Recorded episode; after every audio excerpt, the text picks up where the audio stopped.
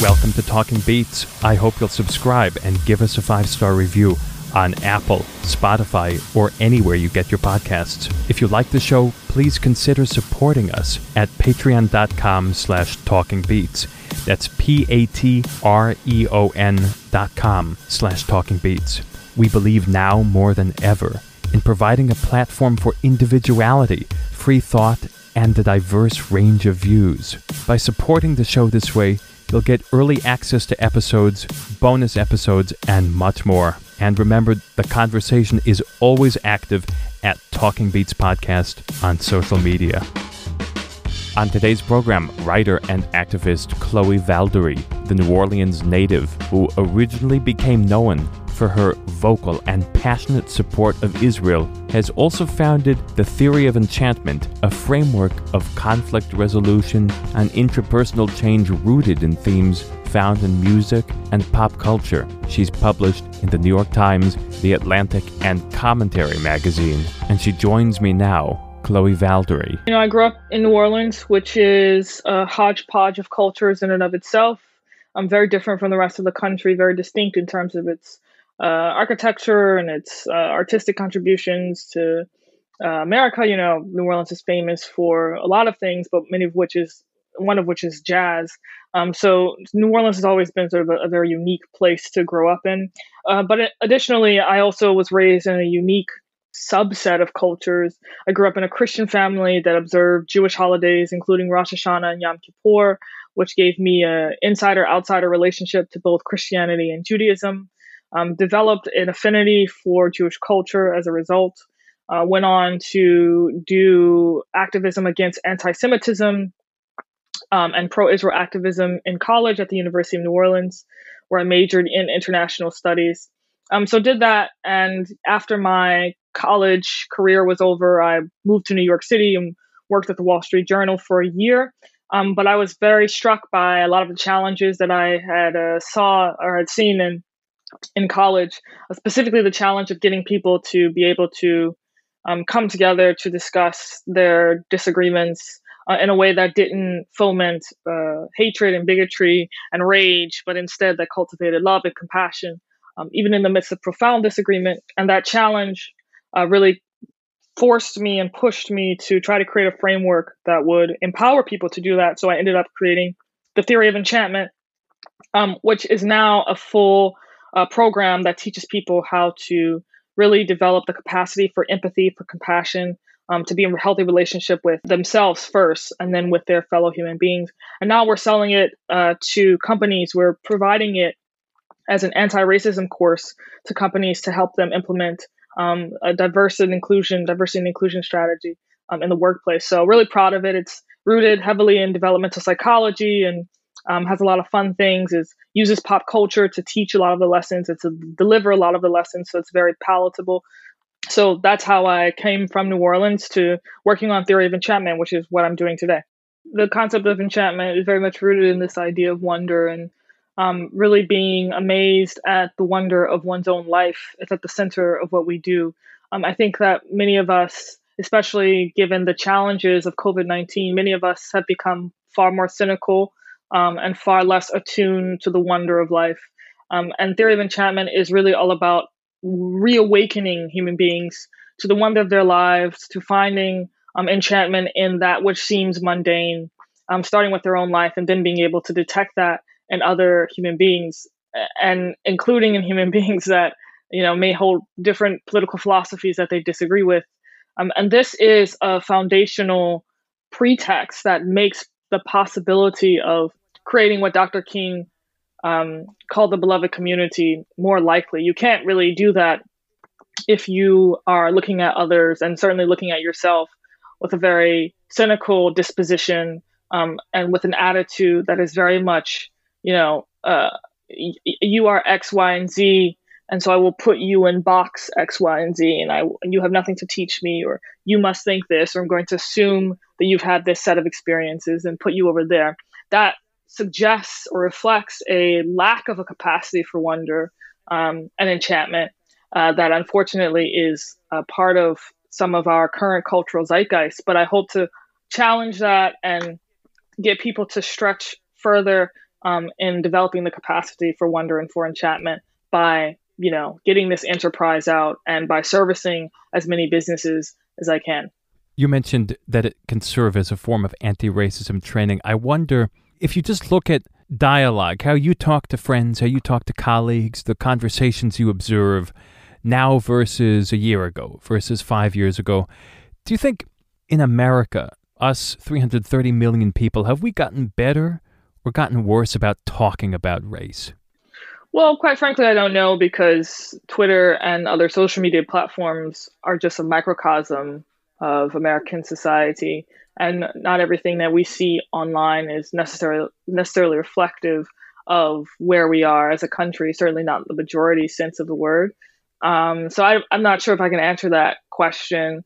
Um, I will say that people, in my experience, some of the people that I've encountered are less willing to have difficult conversations or challenging conversations about race um, because they are concerned that they will be, like I said earlier, put in a box, made have assumptions made about them, um, so they don't even enter the conversation in the first place. And I think that that's obviously problematic. We want to create a big tent. We want to create a space where as many people as possible feel not only comfortable to have these discussions, but feel like they can contribute their unique talents and their unique skill sets uh, to the conversation, uh, which is a, a, worthy conversation and a conversation that requires as many human beings as possible. Since ultimately, I think the goal is, or at least the goal should be, reconciliation, um, and again, created creating the the values that Dr. King articulated um, and the vision that he articulated of the beloved community.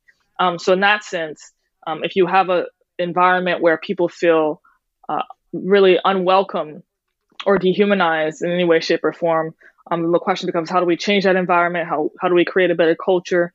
Um, and this is really the work of diversity and inclusion um, in its in its most ideal form. Um, so we have to get back to a to a place where we're or move forward to a place rather where we're actually creating the conditions for that to succeed. You've talked before about how what you've been mentioning plays into tendencies about cancel culture and about sort of social shaming. What, what's your take on uh, on when someone who let let's say has we'll call it an innocent question, an innocent thought, and mm-hmm. presents it, and then is canceled, or then is is shunned for the next I don't know nine months, you know, and, and, until people sort of forget and the person can crawl out from under a rock. I mean, what who does that serve? Do you think what cause does that serve? Well, you know, I think cancel culture is actually a, a symptom of a larger problem, which is the fact that unfortunately our identities have been become hyper commodified um, and the relationships that we have with people have become hyper transactional. And even the language of cancel culture suggests you know like canceling a subscription or canceling a a product that you ordered. It's very transactional. It's very much uh, materialistic. And again i think it comes from uh, the fact that our relationships with each other has turned into a commodity as opposed to a real full-fledged relationship that exists outside the realm of of uh, the idea that in order to be in a relationship with someone in a healthy way, I have to ask, well, what does this get me, or you know, what does this get you, as opposed to developing a relationship in a, in a more healthy way. Um, so I think that that is a larger sign of of of society's ability to again reconcile itself to itself. Uh, I think it's deteriorating to to a large extent. Um, I should also add that I think you know we talk about this concept in diversity and inclusion spaces all the time of of restorative justice, which is all about um, restoring the victim who was who was harmed by that of the offender, but it's also in part about restoring the offender as well. Um, and a lot of the tactics that Dr. King practiced during the civil rights movement were rooted in that same idea. You know, he said we're not going to be not we're not going to be violent. We're going to be nonviolent because and what we want to do is we want to show that not only are we being persecuted, not we not only are we victims of what the oppressor is doing, the oppressor is also a victim um, of his own making. Um, and so to show that we believe in an unadulterated love and compassion, not only for ourselves, but even for those who are persecuting us, we're going to practice nonviolence and we're not going to uh, respond to harm with harm. We're going to actually try to protect the protect ourselves and protect even those who harm us. Um, and that's really a part of the uh, vision for uh, you know restorative justice and other thinking types of thinking in criminal justice reform. And that's really the opposite vision of, of cancel culture. Again, it it views relationships and the human condition not in a transactional, commodified way, but in a more healthy and holistic way that's rooted in understanding the sacredness of the human being uh, and in tr- attempting to honor that. You know, a lot of what you say makes so much sense, and, and yet I wonder is there is there enough space for, for you and, and like minded people to, to get through, particularly online? I, I, I think a lot of times we have conversations in person or over the phone with someone we know, and then then we try to go online and articulate something similar and it just blows up in our face. You know, it's probably happened to you a lot.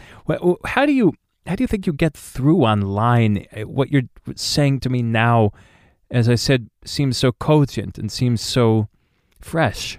I mean, I don't actually think I've had a lot of experiences with these things uh, blowing up in my face. I don't take uh, my online presence that seriously, which is to say, that I I understand the influence I have and the responsibility that comes with that. But I also know that life on social media is very fleeting. You know, one thing's in the news, and then 10 minutes later, something else is in the news. And so I, I would just encourage your listeners, if they're active online, to not feel compelled to respond to anything and everything that comes up. I mean, that's not really um, healthy or sustainable, um, nor is it nor nor does it matter to the extent that we think it does. Um, but again, I try to also maintain the attitude with which I'm speaking to you now online as well, and I think it actually is conveyed in a similar way and comes across um, the same way that I'm speaking to you right now. I want to ask a question, and before the conversation, I was thinking to myself, how how do I ask it? I'm still not quite sure, but I'm picturing you growing up in New Orleans. As, as you said, it's a fascinating city. Mm-hmm. There's there's a, a large black population, a large non-black population, and a, a, lot of other things. It's a it's a dense city. You run into people. Mm-hmm. It's it feels way bigger than it is in a way. So I, I wonder what what you saw in terms of your friends, your dialogues, your day to day life growing up in New Orleans as a young black girl going to college there, uh, and, and, then moving out of New Orleans. What what kind of conversations you had or didn't have regarding race? I mean, I don't know that there were explicit there weren't explicit conversations about race. This is a very new thing um, in our zeitgeist. Uh, I mean, I you know I went to school. I there was a lot of uh, history taught in the schools, including African American history, but it was taught as a part of American history, not separate from it. So I, I received that educational experience. Uh, but I went to school, um, both I attended predominantly African American schools and also multicultural schools. I, have gone to school with many people of different backgrounds, of, of different, um, you know, ethnic makeups. And so this converse, these conversations that we're talking about right now were not happening 10 years ago, even I'd say seven years ago, let alone you know 20 years ago when I was living in New Orleans. So um, and and the way we relate to some of this terminology was totally different as well. Um, when I moved to New York, again, similarly, I moved to New York five years ago. These conversations were not happening, at least not in the spaces that I was, uh, you know, not in the circles that I was rolling through. So I, I'm not sure this is a satisfying response. This was never like a, this was this was never a a challenge in, in terms of this question of how to how to teach people how to speak about race because the people I grew up with and was friends with and you know this was never this was never a thing that was a challenge for us um, it was never a thing that made itself apparent um, and so I think even to a certain extent race consciousness has grown far more in the past four years than it existed uh, previously. So these are, in many ways, brand new conversations that are, again, part of the zeitgeist and part of what's happening in the country. So the, there's, there's a stark dichotomy in that the lens through which we see the world now, or the things that we're talking about now, at least in my circles, were not what we were talking about uh, back then. You know, it's a satisfying response in the sense that you didn't really have a, a, an explanation or, or, a response. That, that that's sort of an interesting response in itself. I mean, what do you think happened what's the why for why these conversations may be happening now, weren't happening before? What do you think? What do you think's been trending? Well, obviously, you know, there the calls for police reform and ending police brutality, has been affecting people of color, has definitely been a catalyst for a lot of the newer conversations that we've been having. And social media amplifies that and makes things go viral. But it also, you know, social media is like a double edged sword. It amplifies it um, and it makes it go viral, but it also has the tendency to um, arrest the number of tools that we have at our disposal to actually uh, have productive conversations about the issues in the first place. So, um, you know, so so recent events in the country have certainly um, catalyzed this. Um, and, and on on top of that, you have the extra piece of COVID nineteen, which means an increase in depression, an increase in, in anxiety, an increase in other um, health issues that aren't related directly to COVID 19, but which are byproducts of not having a sense of connection with other human beings. Um, and this actually increases the uh, likeliness of extremism because extremism, um, whether it's racism or any other form of extremism, breeds in a vacuum. Um, extremism happens when there's great insecurity, uh, both of a material and spiritual sort. Um, and so I'm not surprised that we're we are seeing more extremist acts happen in our society as a result. And of course, the conversations that come out of that environment are going to be different from conversations that were happening in an environment in an environment that did not suffer from these uh, insecurities that I'm describing now. How do you think the theory of enchantment can be more broadly applied? You've talked about businesses, you've talked about corporations. How can theory of enchantment sort of be made into something that could be brought into a school in an inner city? What adaptation would have to be made? And what's I, I think the message is probably similar. Well, unfortunately, when it comes to bringing programs into schools, there's a very long cycle there's a very long sales cycle with schools even prior to covid-19 um, i've had a lot of experience uh, in this regard. And know prior to covid-19 a typical sales cycle for a school is three years for social emotional learning. Um, and now because public schools in particular but really the entire schooling infrastructure in the country is fractured it's it's almost impossible to um, deliver new resources to schools um, in a way that's uh, sustainable. So the question is, I think for me, I would need to partner with distribution organizations um, that would do the sort of marketing and um, uh, the, the, specifically the marketing to the schools, so that I would not have to handle that, and then I would work through this third party distribution uh, company, and that and which presumably presumably would already have a relationship with the districts and the schools themselves. And that's how we would be able to deliver the theory of enchantment uh, platform to to in particular high school students. It was my initial desire to deliver it uh, primarily to that cohort, but we kept running into a lot of barriers because of the fractured nature of the public school system, which is you know obviously dealing with a whole host of challenges right now because of you know prior to covid it was dealing with a whole host of challenges but even now it's it's it's way worse what would you tell a group of ninth graders if you sat down with them and there, there were 25, 50 listening? What would be the the takeaway message that, that they would be thinking to themselves as they left a conversation with you?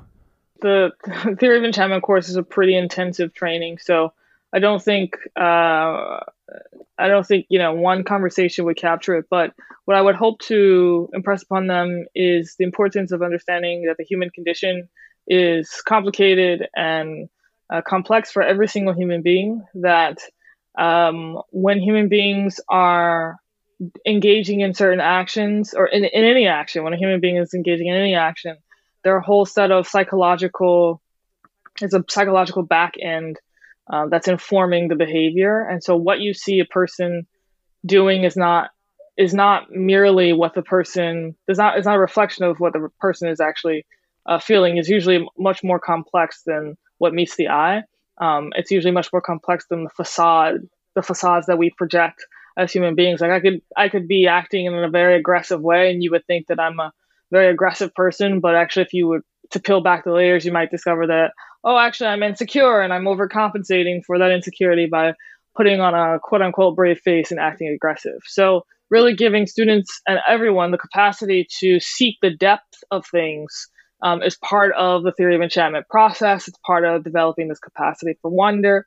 Um, and it's key to developing healthier and more holistic relationships with yourself and with other people, um, regardless of their background, regardless of where they come from, regardless of their socioeconomic status, regardless of you know all these various factors we put weight on in our society. That would be one of the most important things that I hope they took away from our conversation.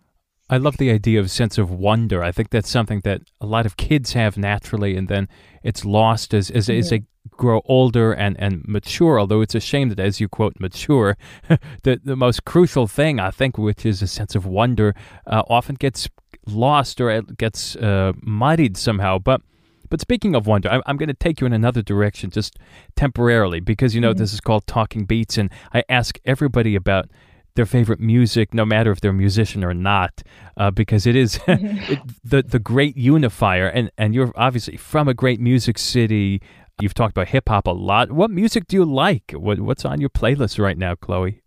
Um, actually, right now I'm in a classical music phase. Uh, I just I just have a have a playlist that I look up on Spotify that is just a bunch of it's not random, but it's random to me. Uh, classical uh, usually piano concerts, but you know, it runs the gamut in terms of my interests. I I love everyone from Stevie Wonder and Sade to, you know, Bach and um, Chopin.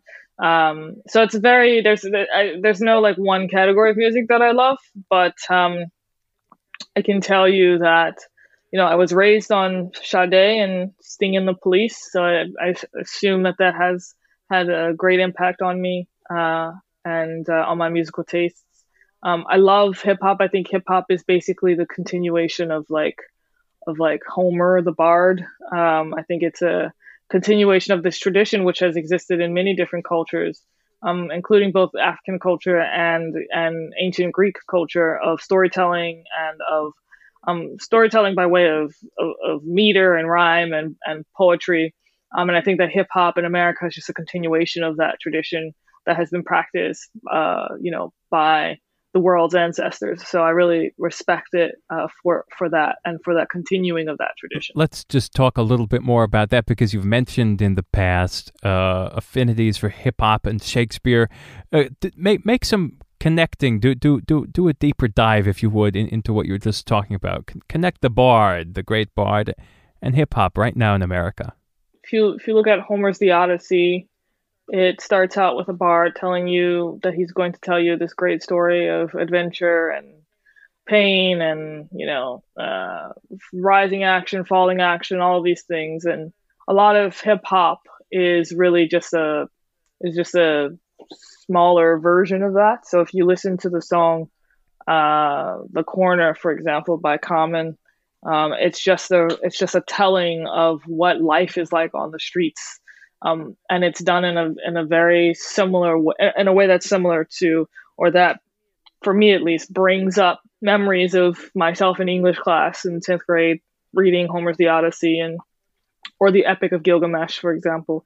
Um, the, these traditions of storytelling and uh, recounting uh, narratives is something that I think is pretty universal, and it's cool to see it in contemporary form in in the form of hip hop. What do you think your opening lecture would be about? If if you were going to give an online class, Shakespeare and hip hop, what what do you think? What do you think you'd talk about?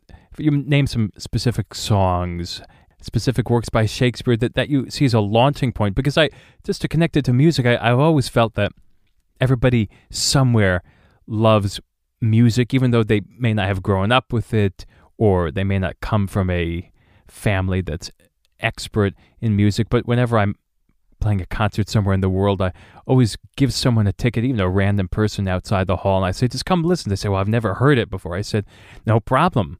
You don't you don't have to be an expert. All you have to do is come in and listen. It sounds like what you get at a lot is you want people to listen.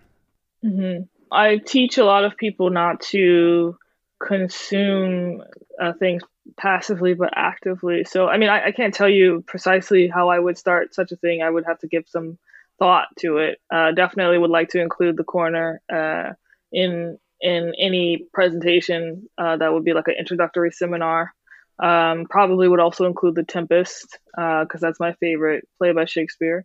Um, but in terms of the, some of the other minute details, I'm afraid I haven't fully fleshed that out. But you know, sometime in the future, that'd be cool. You've talked about in reference to what's happening right now in the United States.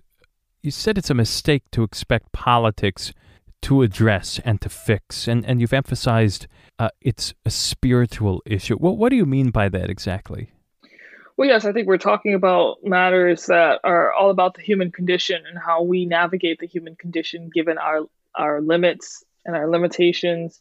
Um, I think we're talking about the fundamental question of how do we treat each other in a way that is sacred and in a way that is honorable. And that is you know that question has political questions but it starts with um, understanding the sacredness of what it means to be a human being in the first place. And if that that is a i think that's a spiritual question. Um, and if that isn't grappled with or wrestled with or is that if that is sort of like uh, you know if that is lo- overlooked um, in a lot of our conversations then it's it'll be like putting a band-aid on you know a gushing wound. I, I, think this goes back to what i said earlier about looking into the depth of things and seeking the depth of things. Um, i think politics encourages us sometimes to take things at face value and say you know like the example that i gave above oh this person is being aggressive. Um, let's say a person is being aggressive and you know just let's just write that person off because the snapshot in time that i saw this person being aggressive. I've totally um, you know, judged him or condemned him forever and, and always. Whereas I think having, looking at things through a spiritual lens means looking at the depth of things and seeing that people are not, you know, caricatures or snapshots in time. There are reasons why people engage in the behavior they engage in. Um, and I think it's a spiritual, it's kind of spiritual sensibility uh, that that makes it possible to to to see in this way. That that isn't to say I think that you have to be affiliated with any organized religion to see things in this way. I personally am a woman of faith, but I don't think other people have to be, uh, you know, people of faith to develop this or to have this sensibility. But it certainly is not a political sensibility. How do you think the spiritual awareness, the spiritual sensibility could be translated into practical help for all this? Well, that's what I try to do with Theory of Enchantment, right? Theory of Enchantment is a six week um, intensive training that uses a lot of, uh, like I said earlier, best practices found in developmental psychology and um, take some of our most uh, most beloved uh, narratives and teachings. We, you know, we teach Stoicism, for example. We teach um, we teach James Baldwin. We teach Dr. King, Maya Angelou. Um, we teach these very important skill sets. Uh, we curate them and we put them in a singular, you know, uh, uh, practice really. And we have our clients engage with the material and wrestle with the material and try to apply the lessons of the material t- to their life. Uh, you know, there's music in it, and I, when I think of when I think of the spirit, I think of music as well. Um, you know, I think spirit comes from or is derived from a Latin term meaning to inspire, which is which is related to this concept of wonder um, in and of itself. So they're sort of reinforcing ideas.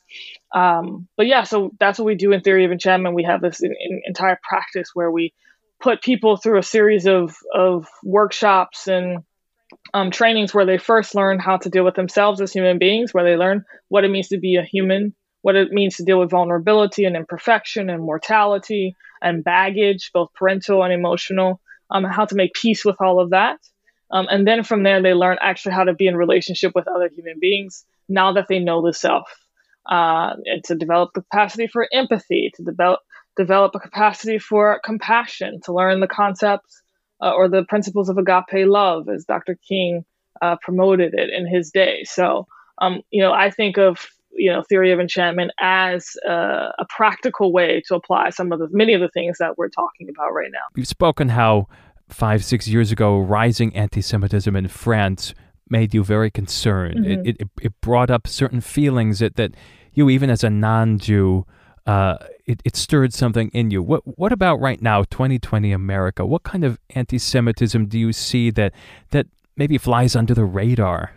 When you're in the fight against anti-Semitism, as I was very explicitly and formally, you know, about I, I don't know three years ago, I think it's it's very it's it's everything you think about. It's it's you know it's what you wake up thinking about. It's all that you see. Whereas now um, you know i'm aware of certain trends um, that are happening with regard to anti-semitism certainly on some campuses that have in in, in america that have traditionally been uh, or lately have been problematic for for a while now. So many things happened. For example, after the Women's March, and certain influencers within that organization were actually forced to resign because of their anti-Semitic um, dispositions. And you know, I've actually seen um, a reversal of events. And again, looking at it from a big picture, um, which isn't to say that particular events haven't happened, but from a I think from a big picture, I've seen a move away from anti-Semitism just compared to when I was, uh, you know, actively uh, and formally fighting against it, you know, both in college and a little bit after college. I've def- I think I've seen trends reverse um, primarily since then. Take a bit of a, a dive into ways of addressing and in turn combating racism. You, you wrote on social media about James Baldwin and Ibram Kendi recently. To paint a picture for us of what Baldwin wrote uh, what what Kendi writes, how you look towards the past, how you look towards Baldwin for guidance or for inspiration. Yes, so we teach two essays by James Baldwin in the theory of enchantment practice. We teach The Fire Next Time, um, and we also teach an essay called Everybody's Protest Novel. And uh, one of the things I love about James Baldwin is that he was pretty insightful and he was always psychologically minded. He was always someone who was seeking the depth of things. And he famously, in The Fire Next Time, uh, really condemned the racism coming from both whites and blacks um, and, and really championed this need of human beings to transcend a lot of these um, labels and categories with which we grow so firmly attached. Uh, and I believe you're referring to something I noted on Twitter recently where I pointed out the difference between James Baldwin's um, observations about um, the effect of racism um, in white America and Kendi's observations. And um, the distinction was very, uh, very stark. Kendi, Ibram, Dr. Ibram Kendi, who wrote um, How to Be an Anti-Racist, argues in the beginning of the book that um, and I'm paraphrasing what he said, but he says that basically uh, racism made white people more powerful, um, like point blank. And this feeling of superiority makes uh, white people feel more more powerful, or makes not just feel more powerful, but makes them powerful. Whereas Baldwin argued in both the Fire Next Time and in subsequent conversations he had, you know, sort of live with fellow interlocutors, that actually um, racism and su- feelings of supremacy actually come from a deep seated gap or gaping hole in one's being and a deep seated feeling of insecurity for which one overcompensates. Um, and he explicitly says that um, if white people actually learn how to love themselves, um, this would not exist because it would not need to exist.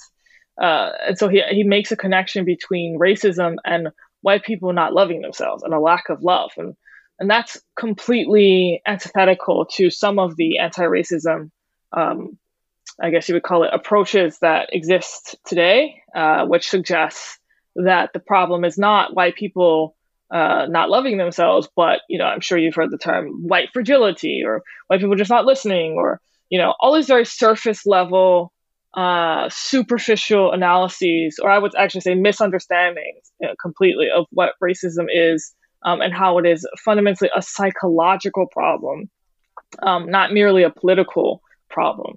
Um, and so, yeah, I was just pointing out the very stark difference in the fact that Dr. Ibram Kendi was looking at things on a surface level, whereas James Baldwin actually was able to see the depth of things, was actually able to see beyond the rhetoric and understand exactly and precisely what was going on in the psyches of human beings who are perpetuating supremacist um, ideologies, and this reflects a lot of the a lot of what we know based upon developmental psychology. For example, if you study the writings of Abraham Maslow, he talked all the time about how deficiencies, internal deficiencies, lead to um, these outward expressions of aggression and can sometimes, you know, tip over into what we know as extremism, and in this very particular form of extremism, um, into racism. You mentioned white fragility among other terms. It's it, sort of a catch-all that, that may not go beyond the surface. What what is white fragility, and and how is a term misused or used uh, as a as a way of explaining away someone's uh, internal problems? So, white fragility is a term coined by Robin DiAngelo, uh, who wrote a book called White Fragility. And the premise of this book is that um, basically that all white people are racist um, by virtue of being white, which is of course a circular non-argument. Um, number one, and but more specifically, number two, this idea is that if you are white and you object to her um, caricaturing of you, then it just proves that you're fragile um, and it just proves that you can't handle the vitriol and abusive rhetoric that she's hurling at you. Um, and it's proof of your racism. So it's a circular argument. It's like a it's a double bind. Um, uh, it it dehumanizes white people. It tokenizes black people.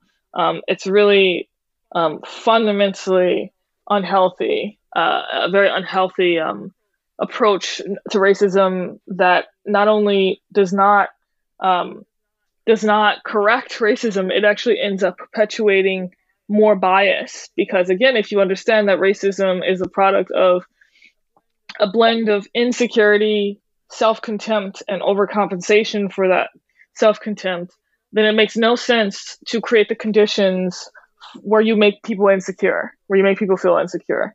Um, and white fragility in the workshops that I'm familiar with that Robin DiAngelo runs um, does exactly that.